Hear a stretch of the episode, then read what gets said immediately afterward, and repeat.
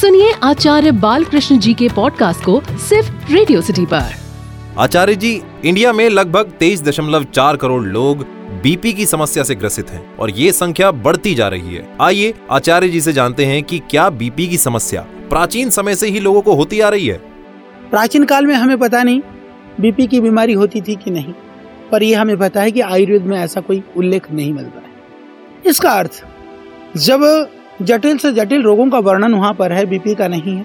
इसका अर्थ ये हो सकता है कि शायद इस तरह की कोई परेशानियाँ तब रही नहीं होगी पर आज हो चुकी हैं तो आयुर्वेद में इसका समाधान भी है।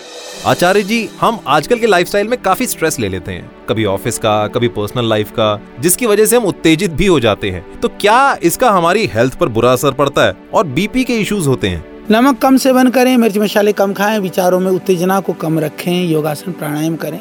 उससे आप बहुत निरोग रहेंगे बीपी भी ठीक रहेगा।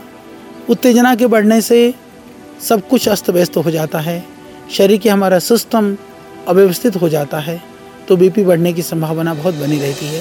आचार्य जी हम में जो ये बीपी वगैरह की समस्या होती है उसे हम कैसे कंट्रोल कर सकते हैं? पतंजलि बीपी कंट्रोल करने में हमारी कैसे मदद कर सकता है? ये बताएँ प्लीज़ बीपी ग्रेट या मुक्तावटी इसके लिए बहुत अद्भुत है। और ब्राह्मी का सेवन करिए। शंखपुष्पी का पाउडर खाइए।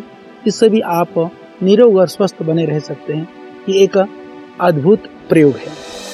अच्छी सेहत का राज है आपके आसपास। रेडियो सीरीज़ सुन रहे हैं आप। मैं हूँ आपके साथ आरजे हरी और आप सुन रहे हैं संपूर्ण स्वास्थ्य की बात आचार्य बालकृष्ण जी के साथ। जहाँ हमने जाना कि कैसे बीपी की परेशानी हमें प्रॉब्लम में डालती है और कैसे हम उसे कंट्रोल कर सकते हैं। आचार्य जी ने पतंजलि के बीपी कंट्रोल करने वाले प्रोडक्ट्स या आयुर्वेदिक दवाइयाँ भी बताई, जैसे बीपी ग्रिड और भी नेचुरल उपाय हैं, जैसे अच्छा खान पान स्ट्रेस फ्री एनवायरमेंट और योग को अपनी जीवन शैली में शामिल करना। बस आचार्य बालकृष्ण जी की मानो और एक हेल्दी लाइफ चुनो। सुनिए आचार्य बालकृष्ण जी के पॉडकास्ट को सिर्फ़ रेडियो सिटी पर।